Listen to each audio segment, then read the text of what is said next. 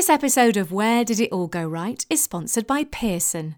Pearson is the world's learning company, supporting talent and helping everyone to make progress in their lives through learning. Working with teachers and education experts, Pearson provides a wide range of qualification routes, so you can pick the course which suits you best to develop your creativity and stand out in the crowd. Visit them online at go.pearson.com forward slash where did it all go right.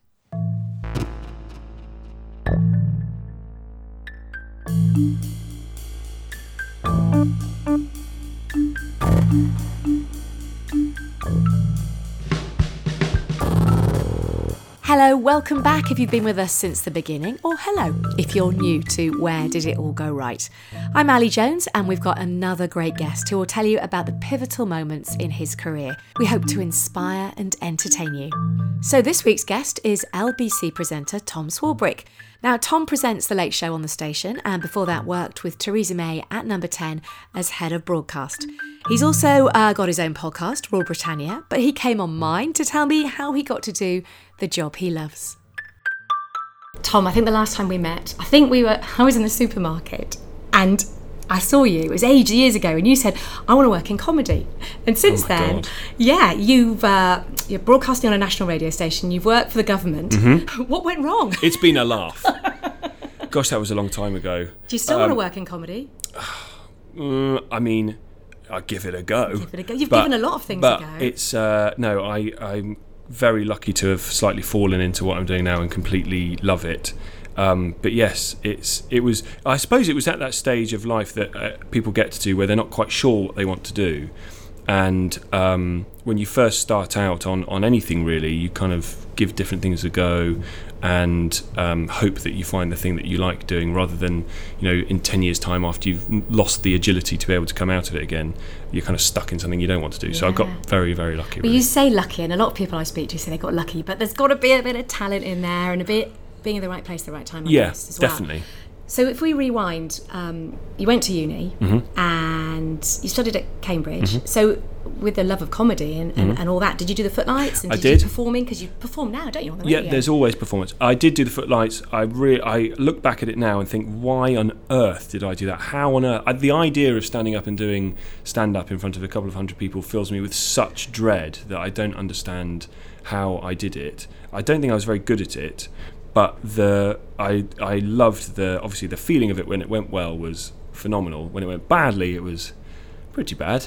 But um, it was a great thing to do, and obviously that kind of that organisation and and the name that it has was a great privilege to be involved with, and it introduced you to a load of people who actually you look at now and subsequently, you know, they're literally on Christmas TV on the Go on, BBC. name writing drop for us. There's a guy. There's a guy called Tom Sharp who was in. Um, he wrote something called Flowers for Channel Four, and then he was in this uh, comedy on on the BBC about uh, the legal world, and he was playing a barrister in that. He is very very good, and he was someone that he was. Um, one of the head guys at Footlights when I was there. So you've got a guy called Liam Williams as well, who I went to was at the same college with at university. So you've got these these people who are starting to break through, and I just I do look at them and think it's fantastic that they're getting there. But my word, they've worked hard, and it's taken a long time for them to get to where they are. So they've done extremely well. But so have you. You've worked really hard, and I'm interested how you go from getting a degree in theology. Mm-hmm.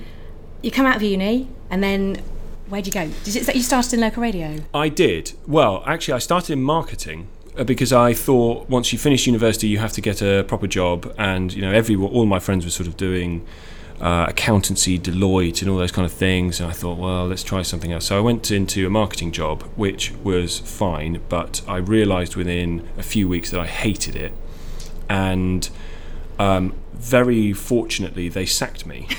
Um, well, or, or they didn't renew my probation period, and I had a slightly awkward chat with the guy who said, "Thanks very much, but."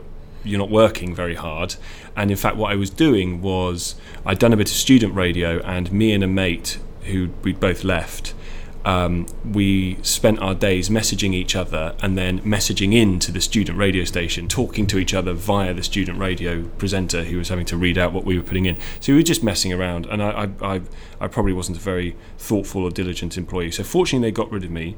Uh, probably at the time it didn't feel very fortunate because you thought, oh no, no job. Oh no, I no was money. delighted.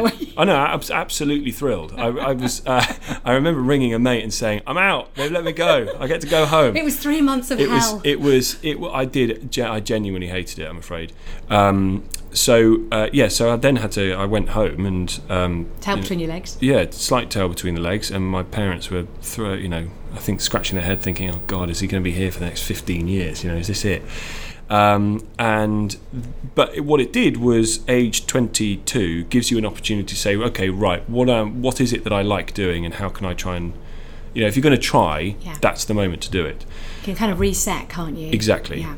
So I, having done a bit of student radio, thought, well, I quite liked that. That was really fun. Let's see. So I knocked on the door at BBC Radio Oxford because we live near Oxford, and I can't quite remember how it happened, but I think it took a couple of meetings with the bosses there, and you know they very kindly gave me the time of day, and it progressed from have a chat, have a meeting. Right, next week come in and we'll have another chat. Right, next week you can come in and spend a couple of hours watching a show go out. And right, the next week you can come in and why don't you make a cup of tea for the show that you're watching going out?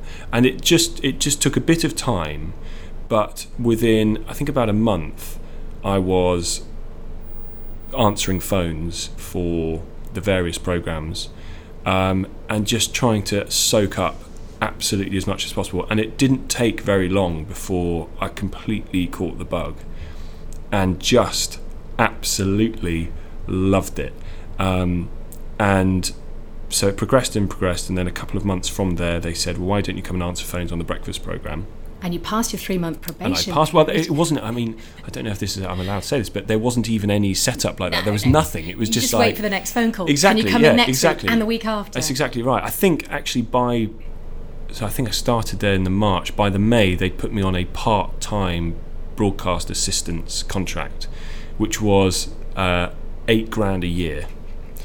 So you know this isn't this isn't riches beyond my wildest Cambridge dreams. degree, That's right. eight Well, grand a year. You know, but but the but the opportunity was there, and so I, I, I and I got so so lucky because I got put on a program that was presented by a guy called Malcolm Boyden and produced by a man called Harry Beer, and these were uh, very experienced, knew what they were doing, and crucially, they gave me the time of day.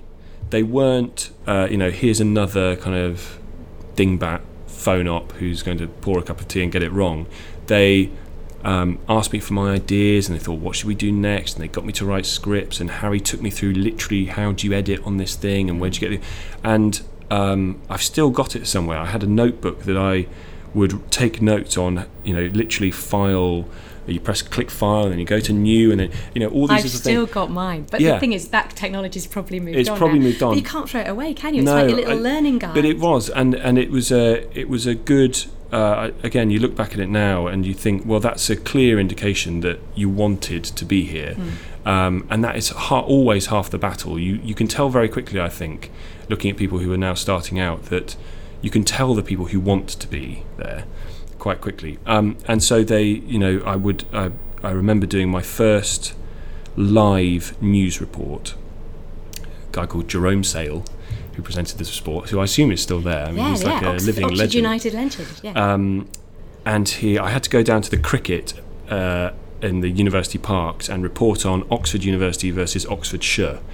And I had, I didn't know how to do this. I didn't know what the, you know, what's the process for getting a report ready to go. And I just thought "Oh, I could probably, I'll wing it. It'll be fine, you know. I can It look at the scoreboard. A lot of confidence there, because a lot of people would go, "I don't know what I'm doing. I'm just, I need some help, or I'm just not going to do it." But Yeah, no, I think I was just totally. No, it wasn't. It wasn't a blasé arrogance. It was just a complete ignorance. and a love of it. You wanted to do yeah, it.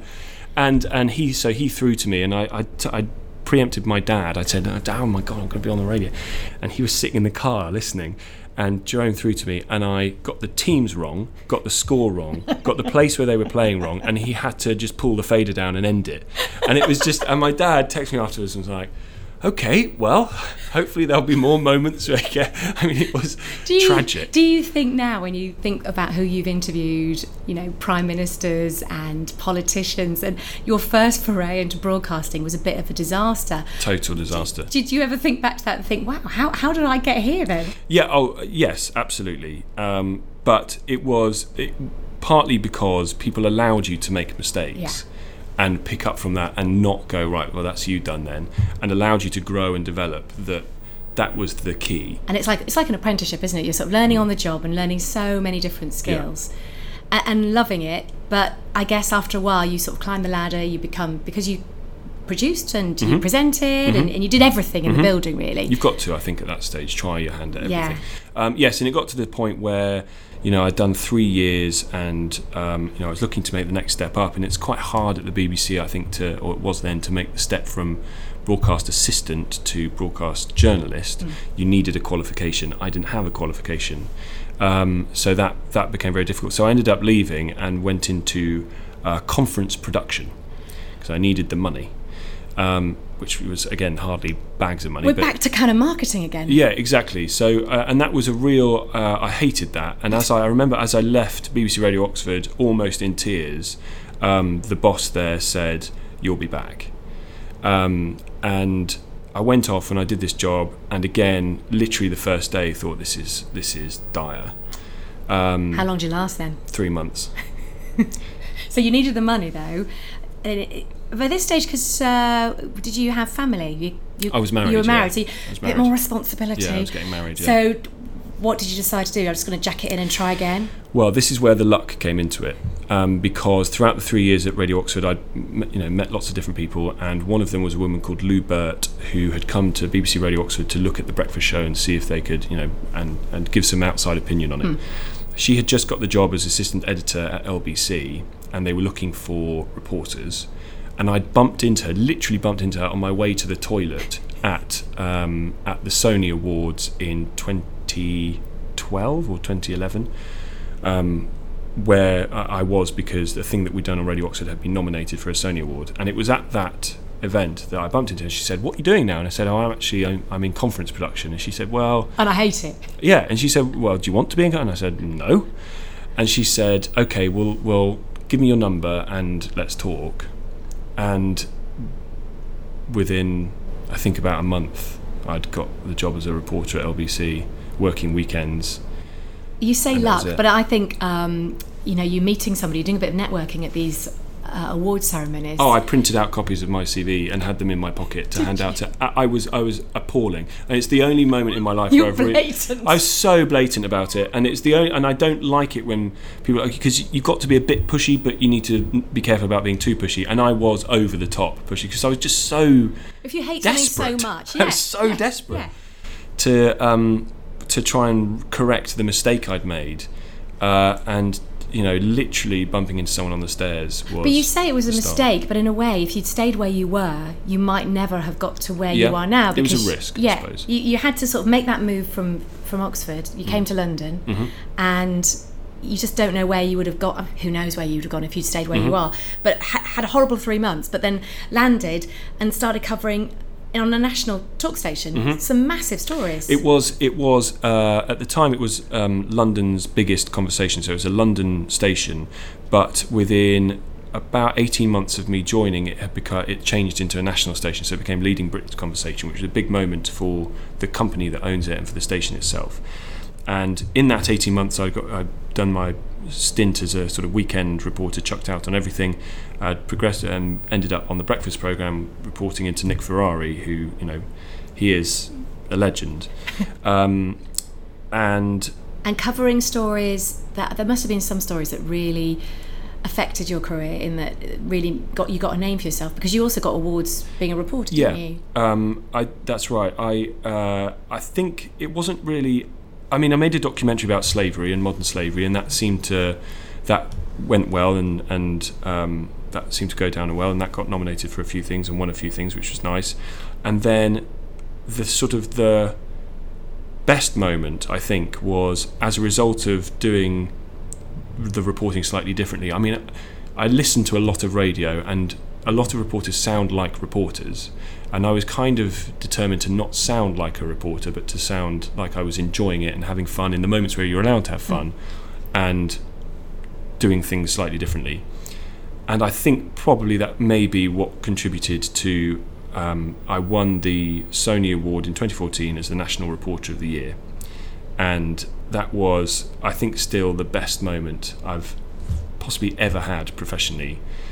Um, and do you think winning awards and even putting yourself in for them, being nominated, opens doors because people get to know who you are? I think it does. Ultimately, I think it does. But even if it doesn't, frankly, just the satisfaction for yourself of of having a goal and getting there. And you know I never thought I would ever win it. Just being nominated yeah. amongst all these people in the BBC and elsewhere who were like you know household names was just incredible. And the it was honestly when when the award and they said and I'd won and I went up there I, was, I could not believe it and it just it made it all all the the stress and the um, poverty and the, the, the, the, long days and the tiredness of trying to work your way up. It all in that moment it was like, okay, this does work. Mm. This system works. That if you really try and you really want to do well and you're willing to put yourself out there and to listen and to learn, then you you absolutely can do it. And what were the stories that were that you covered that were in that uh, award? Can you remember where you had been that year? I mean, you've been everywhere, haven't you? Because you um, you followed the Trump campaign. That's you've right. been to America. Yep. Um, this came latterly, yes. So again, as the station sort of expanded even more, they sent me out to. I was in Lesbos when the boats arrived, um, you know, from Turkey and the migrant um, crossings that were taking place in 2015. I was on sent across America on my own uh, to Donald Trump's Super Tuesday wins when he was running to be president of the United States. And uh, again, there, th- this is why LBC is so great because they set the expectations incredibly high. Um, so my boss sent me on my way to America and said, "Your job is to get Trump." I was like, I'm on my own, I literally yeah, on when my you're own. on your own, you've got no team. I've got no, I've got no, I've got no ins with the trial. What am I doing? And I managed to wangle my way into one of his rallies. An incredible experience in the deep south. Unbelievable people. Um, it was an incredible experience, and uh, I managed to wangle my way in, had no pass to get in, hid amongst the audience outside of the media pen, and managed to grab literally 15 seconds of a question to Donald Trump candidate saying, "How are you going to be able to work with Prime Minister Cameron?" and he gave I think Prime Minister Cameron's a great guy, you know, whatever. And that was enough. And that was, Did I hit record? That's right, oh that's right. And I got back into the car afterwards and I, I checked the tape and I was like, I've got it. And I just thumping the roof of the car. I, like, I can't believe it. I mean, it's not going to win any Pulitzers, you know, no, no, 15 second question, it, but it doesn't what, matter. It's what you were asked to do. That's right. I'm intrigued how you managed to hide when you are six foot, whatever. I sat. You I sat. sat. Okay. Yeah, yeah. Okay. But you know, you've got to be somebody who thrives working under pressure. You like the buzz. I mean, yeah, going back to being in Footlights and being sort of yeah. theatrical, and you liking comedy. That's got to come from somewhere. Because fear of missing out, complete FOMO. um, but yeah, you're right. I do the the that's the the adrenaline rush mm. is the buzz of of um, if you've set very high targets you know, it sounds very target driven, but you know, they'd said try and get this. Yeah, they said try and get this, and I tried and I got it, and it was and it was it was just again, it was a great thing. So they they'd sent me out on loads of different stories, and I'd been to out to Israel, and I, you know, that was fantastic to be. Mm. Suddenly, you've gone from being on air and opportunities on air opening up to being on air around the world. Um, I was we were in the West Bank when Boris Johnson was mayor of London, and we were in a hotel, and his whole trip to the West Bank had just fallen apart because the Palestinian Authority had heard a comment he'd made about, uh, I think, the Palestinian administration there, and they pulled all the program that he had that day. And so this whole thing was falling apart. It was a big breaking story at the time, and you're there right in the middle of it. And I guess that's the thing: is being absolutely in the heart of mm. something that's happening and that people think is quite important, and you can you can talk to people about it. But at that time, even though you're going all around the world and you're meeting fascinating people, did you hanker to be behind the microphone in the studio and be a presenter at that stage? To an extent, yes. Yeah. Um, and LBC had given me some opportunities to do some presenting on a, on a weekend, and that was uh, that was really good. But I the the slight difficulty I think then was, you know, the um, you have to be, and it's right to be impartial as a reporter on air. And of course, LBC on air for a presenter is a slightly different. Um, you you can be you can be impartial if you want, of course, but you the idea is that you give a bit more of yourself and a bit more opinion, and and so treading that line between you know, I'd be I found myself on air talking about a story that I would later report on that would have to be impartial about, rightly, and on air giving an opinion. It was just it was it was a slightly It's quite blurred. yeah, it was a slightly blurred blurred mix, but um, the the chance to go on and present was phenomenal. I mean, terrifying on a national radio station to just be you know, and because there's no music. Uh, oh yeah, there's no song to say. We're back after Coldplay. that's right. There's no No. seven minute Bohemian Rhapsody to save you. You're just on. And I think there's been one so far. The the worst it's been was there was one hour I did many years ago that I think I had two calls during the whole hour. Can you manage to Just about. I think it was painful. Go through, get people to read their shopping list That's out? right. That's right. Yeah. But it's always the bad bits you remember, and the highs as well, Yeah, isn't it? yeah. The highs and the lows.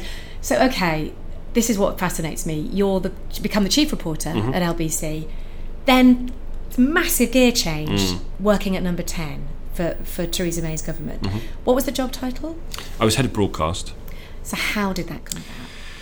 Well, convoluted, but um, after Did they advertise it in the Times? Well, after making, so I made a, uh documentary about slavery at the time that the Theresa May was Home Secretary and she was putting through this legislation about modern slavery. So I'd sort of had dealings with her team, and uh, they came in after, you know, I think a year after that, said, "Would you fancy a work in the Home Office?" And I said no. Uh, and then I was standing outside the gates of Buckingham Palace as she was driving in to meet the Queen to become Prime Minister, and did think, "Wow, I bet that's, I bet that's exciting. Yeah. I bet being in the middle of that's really exciting." nice sandwiches. Yeah, lovely sandwiches. Um, and uh, they uh, they approached me soon after that to say, "Would you like to come in for an interview for this job?" So I went into number ten and I met people, and they asked me lots of questions about, you know, doing the job. And So you ultimately you were headhunted, I suppose. well, I, I don't know because they I know that they went for other people too. So I know that other people interviewed for it, and but they ended up calling me and saying, "Okay, would you like to do this?" Um, and I think the chance to, if you've got an inbuilt fear of missing out, and you want to know about things that really go on, the chance to see behind the big black door at such a momentous moment for the country was too much to turn down. Uh, so I went for it, and what were the years that you were there then? I was there from 2016 to 2018. So I was there for nearly two years. And what did your family say firstly? So by this time you were married, you had kids? Yeah, I had um, yes, I had two children. I Who were little? who were very little, So two what, what did and two and just born. what did your wife think about this then? Um, I go for it. Yeah. I mean, it's it's so rare to get an opportunity like that that I think um, it's a hard thing to turn down. Really hard. However much, and I completely loved working at LBC, uh, but however much you like the opportunity to see what that's really like. Um, And your dad would say, "Oh, you've moved on from doing the cricket scores broadly right. in, the parking right. lot." That's right. That's right. I didn't. I didn't raise that at the interview. To be fair, I didn't talk about fan that's cricket, right. though. she is a big cricket fan. Yeah. So, I mean, I know you can't probably tell us all the stuff I want to know because you've signed lots of Yeah. secret documents. But so, where did you live? Firstly, you can tell us stuff about. Do you Yeah. live in government? No, no. I lived in. I lived in my house. Oh, I see. Okay, you don't Yeah. live. I no, no, you no. I live, didn't. lived I, nearby. I didn't quite live in. I know. I didn't live in number twelve or number eleven or anything like. No, no. I lived in. I lived in near where we live in Kent, uh, and um, And the hours, extremely long. incredibly full on. I mean, unbelievably full on. I was totally ill prepared actually for how all consuming it was and how how much more all consuming it came because of what ended up happening during the time that I was there. Mm. Um, it was completely. I mean, it was your life. Phone on Um, all the time. Phone on all the time. Break- Calls on waking all the you time. up Yeah, in the night. You know, you're in the office for seven.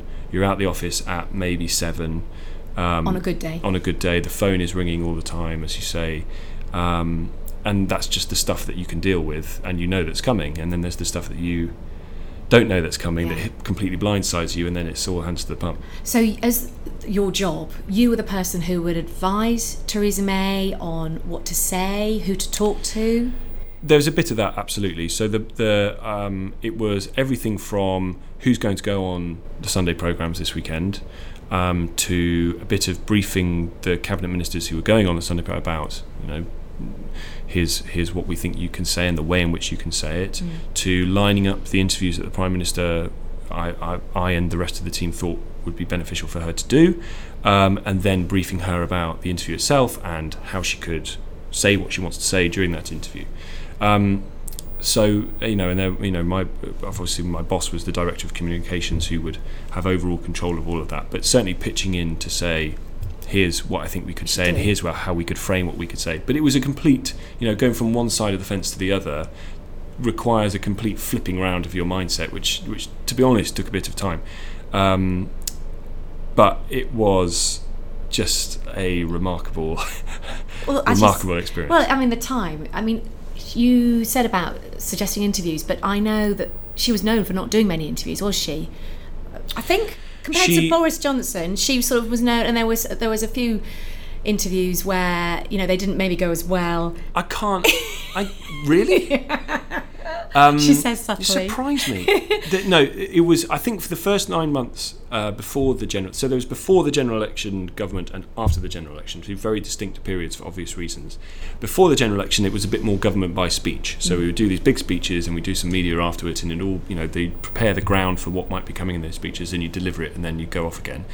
Um, and I don't think I'm breaking any confidence confidences in saying that she wasn't the prime minister wasn't particularly comfortable in that broadcast interview environment, and so part of the job was um, trying to make that easier or and certainly better. Um, obviously, it didn't always work, um, but uh, I mean the the classic. Obviously, the thing that everyone remembers is uh, the running through wheat Yes. fields of wheat interview.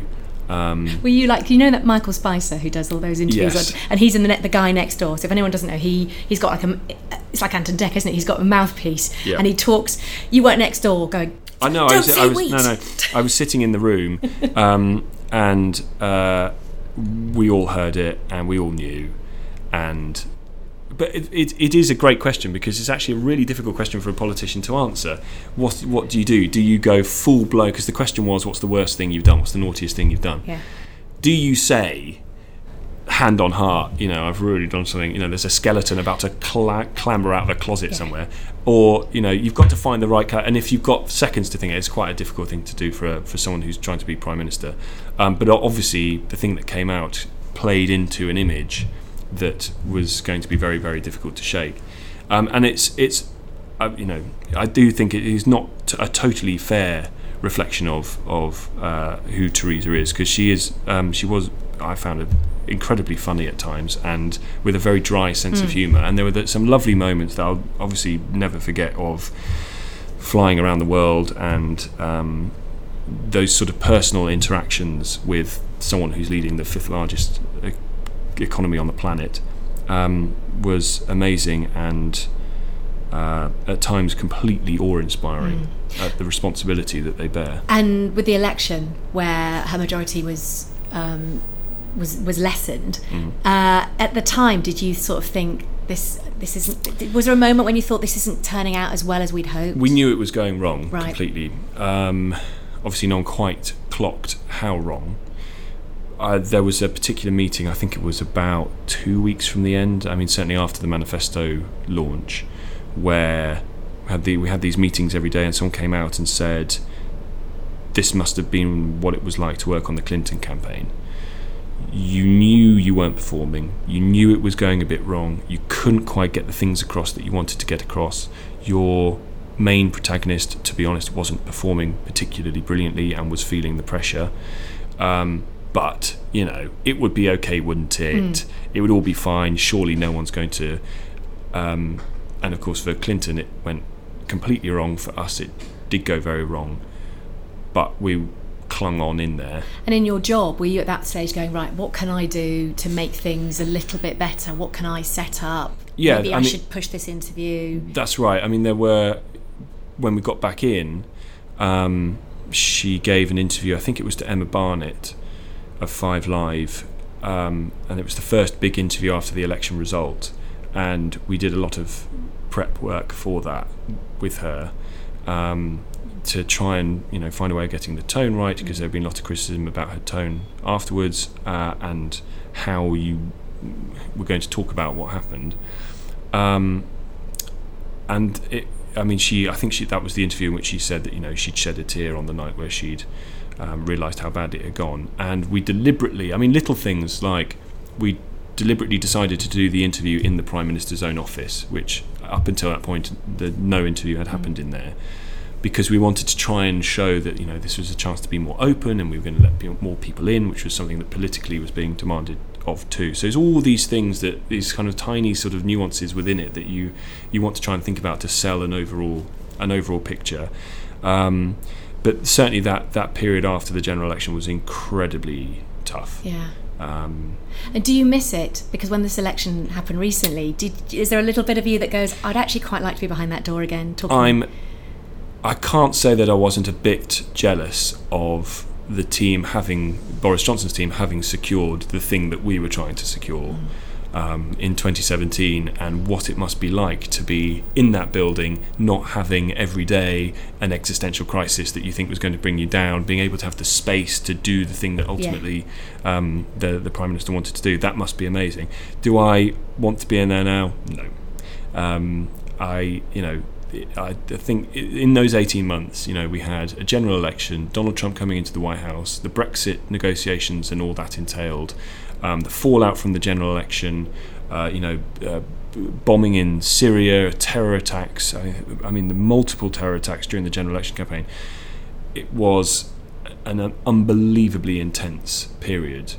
Um, I mean, unlike anything perhaps that had been before it. So to be have been in there during that was uh, enough. yeah, I, I, can imagine. Um, and are you still in touch with, with Theresa May and, and I'm in touch team? with some of the people that were in that absolutely. Yeah, and, yeah. and now that everyone's come out, we meet up every now and again and sort of share war stories. share war stories, um, talk about the things that no one knows about because you know you you I think it's it would be bad to, to come back out and blast everything that yeah. you knew up the wall because it's it would be unfair. Um, I guess you feel lucky though as well that you were there, that you experienced it, even though it was a very stressful time and a very difficult time at times. No, it's not many people get that experience. No. Oh, I, I again, it was like that. The, it's like you know, you go in and you answer phones, the, and then you know, years later, because you're working hard, you find yourself on the stage at the Sony Awards, or and I mean, I did. I found myself sitting in a Cobra meeting, wondering, this is like a film. Yeah. This is absolutely. And the and the funny thing is, and people, you know, people do ask lots about, is it like the thick of it? Mm. And the joke is. Um, it's like the thick of it, except the only difference is that people wander around going, "This is like the thick of it." um, but and then you get some West Wing moments of you're walking down the corridor with the Prime Minister with all these you know very fast, very fast into a Cobra room to discuss the yeah. latest crisis. Um, I think s- probably twenty percent of it was a bit like that, you know, like out of a film, and the rest of it was very very hard work. Mm, Um, 18 months I think is enough. 18 frankly. months was enough. I and really with two young children. Yeah, I, don't, it was, I just don't know. was- so they were from like nothing to, to Yeah. age two and two Yeah, to four. The, yeah. the, the, the, the terrible. the terrible years, Oh, the full nexus of grief. terrible years. so you decided time to go and uh, back to LBC. Yeah. And the door was open for you. Yes, they, they again they'd um, we you know I, I decided to leave and they we'd had conversations about um, after I left what I was going to do um, and they said would you like to come and do some presenting on on LBC and I thought yeah let's go, let's let's let's do it But also, you've got that insight now. You, Yeah. I mean, without giving too much away, but you can, you know how government works. Yeah. So when you're interviewing politicians, you know that they might have just been told something by somebody, or they've just Yeah. run somewhere. You know, There was certainly a period of time where you'd hear a politician give an answer to a question, you go, "Oh, I remember that line." um, uh, but yeah, no, it's, it's and, and actually, I do think uh, the way in which um, politics is covered and how the media is changing at the moment, I, I and I would say this, wouldn't I? But I do think that having a bit of insight into how it works is no bad thing ultimately. Um, and of course, um, those who remain uh, reporters and journalists who have done it for a long time have a degree of insight. But I, I you know, nothing beats actually being in the room when. Um, and as much as, you know, I'm not going to give away absolutely everything that I heard, saw, and, and discussed whilst in there, because that would be an appalling breach of trust. Um, absolutely being able to talk to your audience about, do you know what, this is what it's really like. And things, you know, for instance, recently, big debate about uh, should the UK have been notified by the US about the drone strike that was taken against the, um, the, the Iranian general. And you know, lots of commentary about well, this is a sign that the special relationship is weakening. The reality is very different. The reality is they had a window of opportunity to do it. They took it, and we'd have talked. The, people who need to talk about it would have talked about it afterwards. Um, uh, you know, being on the phone is being on the phone, listening to the conversations between the then prime minister and the president, um, getting an insight into how how senior world leaders talk to one another. Mind you, it is Trump, but you know th- those kind of. I mean, Short phone calls? yeah, uh, sometimes. I mean, sometimes he. I mean, there's no difference, right? Yeah. Um, so, but that that insight w- has been, even if I, you know, even if nothing happened afterwards and I wasn't doing LBC, you know, that insight has been the most incredible and privileged experience I think I will ever ever Mm, have. Um, and I was again incredibly lucky to to have been involved with it, even if there were some very very difficult moments. In I it. bet. And your show now is 10 pm till 1 am. So It you're is. off the weekends. Yeah. Sunday, night Sunday doesn't Sundays, count. It's it doesn't count. yeah. It's basically Monday. Yeah, it is. Everyone's thinking about work from about right, Sunday that's right. lunchtime, frankly. Yeah. Well, I am. Um, and in terms of your day, then, Hmm. because it's so it's, it's quite skewed towards the end of the day. Yeah. So you're, we're here at lunchtime. So you you pop in sometimes into London, and then you go home again. That's right. I'll pop in, go back because there's no public transport. I mean, this is literally the logistics of my life. But um, I'll, I'll, I'll drive in and I'll come and do the show and we'll come and set up and we'll do it. And I absolutely love this time of the day to do a radio program because you do get a different type Oh, of caller. yes. You get a much more honest discussion, I think, because people are, I, I don't know, apparently less inhibited. Um, and you, it, it's been fantastic. You get some hilarious moments. You get some sad moments. You just get all of all of life is there. And I think for late night radio, late night talk radio, there is a kind of there is a a mood around it um, that you want to try and encourage on air, kind of sound to it, a texture to it that um, we're trying to we're trying to bring about on air at the moment, which is um, is really fun to be involved with. I grew up watching it. I bet, I bet you don't remember it because I'm older than you. Um, Jack Hilligan at Hilligan, I can't even say his name. It was Midnight Caller. It was Mm. a it was a TV show about a late night. You should look it up. I'm going to look it up. dau- my daughter's name skills. is uh, is she, we named her after the producer. That's Oh, how really? sad I am. And uh, but it was he did this. It was all it's American schmaltz. So he would save people who called in, and Mm. That's it was right. just great American drama trash. Yeah. Um, but there is, you know, the lights are dimmed. There is that sort Yeah, of late yeah. night radio Yeah. special. It's real special. I mean, there are different parts of the day that are special on the radio, but definitely late night.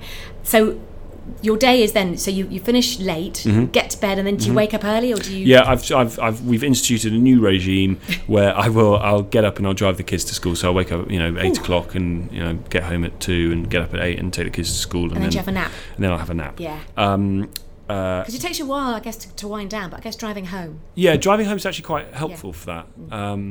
Because you're right, the adrenaline kicks takes in. an hour, I reckon. And we've had some big nights. I mean, you know, all the Brexit votes have happened. Uh, you know, Yes, uh, on our time after 10 o'clock. We've had um, uh, we've uh, again just in the last week the the missiles were fired by Iran whilst we were on air, and you've got to roll with it. I love that side. I mean, if I could just do three hours of rolling breaking news, that I would be happy. Yeah. I mean, I I just love the the feel of of that and the having to try and manage it all is is really fun on air. Um, Because I was going to ask you what next, because you've got this podcast. yes, Everyone's doing a podcast these Everyone's days. got podcasts. So Uh, but this very- is this is more world. world yeah. News. So one again, so one of the things that I um, found myself being drawn towards when I was in number ten was the the foreign policy and the national security and defence. Just because it's at times it's quite cool. You know, there are spies, um, and uh, so I found myself drawn to that. And one of the frustrations was because of the way in which um, the politics of it were. You know, Brexit was all consuming. There was limited opportunity to talk about these kinds of, of issues, and there are so many incredible things happening in Britain, um, and so much that Britain is involved with around the world that is totally open for debate right now partly because Brexit is over and people are thinking, well, who are we? What are we for in the world? Um, and the way in which technology is changing is is asking a lot of different questions about the armed forces, about how we do foreign policy, all these different things. And I wanted to try and find somewhere to answer those questions, find people who are doing really interesting things, and, and get them to, to talk about it. So, you know, we've it's called Rule Britannia, so it upsets all the right people, and it uh, it it talks about. Um, we, have got an episode about space and what Britain is doing in space. The fact that the Chinese have a rover on the dark side of the moon that's mining, apparently mining for material on the moon. They're creating a 3D printer that can print stuff out of moon dust. So when you send stuff up to the moon, you don't need to carry it with you. You can just print it when you're up there. Um, Incredible. And these things are happening. Yeah. They're all happening right now. And um, I, I, was looking for a, a, place to try and talk about that, and uh, hopefully that this is this is the, the place for it. And, and, and what next for you? Staying on the radio or, or, going back to doing a bit of comedy because you still haven't I, done that? Uh, no, I'm not. No way. Stand I think our, su- our supermarket our supermarket chat started and finished there with going okay. back. Um, uh, I I don't know. I I I love LBC. Um, as as is probably shown by the fact that I can't leave without coming back. Keep coming back. I, I I do love it. I think it is. Um, it is doing very, very different things in this industry at the moment. Very exciting things. I think there's a lot, many more exciting things to come. I think the general election coverage on LBC, which I was pleased to be involved with, was terrific. You know, everything was streamed live footage. You know, different cameras around every. You know, there's not many radio stations that do that. Mm. Are we? Are we a radio station anymore? What are we? If you know, it's on the radio, but it's mm. done in. So um, I do. I, I love LBC, and um, I'm I'm trying to grow an audience at late nights, which I I'm really enjoying doing. And the podcast is is something that I've, I've it's a little sort of passion of mine that I really want to try and grow. So and right now, yeah. stability, strong and stable. I like. And if uh, anyone was listening and they wanted to be on the radio and do reporting and all the things you've done, work for the Prime yeah. Minister. It's yeah. an interesting career path, it's, isn't it? Yeah. Um, don't do things you don't want to do. I would say because everything you've not wanted to do, you haven't hung around doing it for long. No, that's know. right. But that, I mean, that sounds quite um, self-involved, isn't it? Don't do things you don't want to do. Is I, I, you're always going, even when you're in something you want to do, you're always going to have to do things that you don't like. But I think the I now I, I try and do when I'm asked anyway. Um, uh, Radio Academy um, things for, for people who are going through uh, doing studying radio or want to try and get into radio. And the thing I try and land on is, and this is probably a bit offensive, but I think it is true. You don't have to be that good to to get somewhere. And and the first thing that people coming through the door now that I look when they're just starting out to see is are you engaged with the program? Are you coming with ideas? Have you listened to things? Do you read the news, particularly if you work on LBC?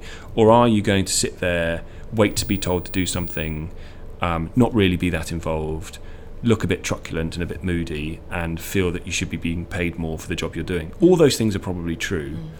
But the person that displays desire, wanting to learn, wanting to get on, involved in it, um, enjoys it, honestly, that is you're half the way there. Mm. Work hard. The hours might be tricky, yeah, but yeah. just yeah, keep going. And if we were to look back on those pivotal moments in your career, um, it's it's all those starting out and, mm. and, and doing all those things that you've just mentioned and really being keen and really loving it. But also, you say luck, but it's not luck. It's having the right attitude, isn't it? And there's and a bit of that. I th- there's a friend, a good friend, who says you make your own luck. Um, to some extent is true, but it, I think it's always you always have to appreciate those moments that could have gone very differently. You know, had I not walked up at the stairs at that thing, would I have bumped into the person who was? But you had all those CVs in your pockets. All so those, you had so, intention. Yeah, the you? intention was there. Um, so if it hadn't been her, it could have been somebody else, and you might have been, been, working on another radio station. Could have been. Yeah. Um, all those sort of sliding doors moments. So yes, it does. It, I'm afraid it does. There is an element of luck required in all of these things, but um, if you start in the right place, then you're right. Things tend to happen and doors tend to open. Um, and it is true as well about just trying to be as nice to everybody as you possibly can be because you know there's i mean literally here there's a guy who he's now my boss And I was talking to him years ago when he was a student looking to get into radio, and he's literally now my boss. So you just, you, you know, you never know. Even from a self preservation point of view, you never know. That's really good advice, really is. Well, listen, I guess we're heading towards your kip time, aren't we? Uh, this is nearly nap time, yeah. Okay, I could do with a nap as well. Not Good, because you've bored good. me. I, I would Yeah. like to say it's been really fascinating just hearing about you know from from working in, in local radio, but all the way up to Theresa May's at number ten and, and to what you do now. Thank you so much for talking to me. Thank you so much for asking me to do it, and it's so lovely to see you again. And we, once this is off, we'll we'll gossip about what's really going on. okay, quick switch. Thank you, Tom. Thank you. Well, thanks to Tom for taking the time to talk to me. Uh, you can follow him on Twitter at Tom Swarbrick1. We're on Twitter too at Where Go Right. If you love hearing from broadcasters, we've got Bob Harris, Henry Moran, Al Murray, Chris Lintott, Julia Raeside, Holly Samos, Adam Buxton, and Natalie Jameson on season one. You can subscribe, you can rate us as well. That would be really helpful. I know it's boring, but as long as it's a good one, a good rating would be fabulous for us on Podbean, iTunes, and Spotify. And thank you to Megan for production and also to Laura Shipsey for the music. We'll see you next week. This episode of Where Did It All Go Right is sponsored by Pearson. Pearson is the world's learning company, supporting talent and helping everyone to make progress in their lives through learning. Working with teachers and education experts, Pearson provides a wide range of qualification routes, so you can pick the course which suits you best to develop your creativity and stand out in the crowd. Visit them online at go.pearson.com forward slash where did it all go right.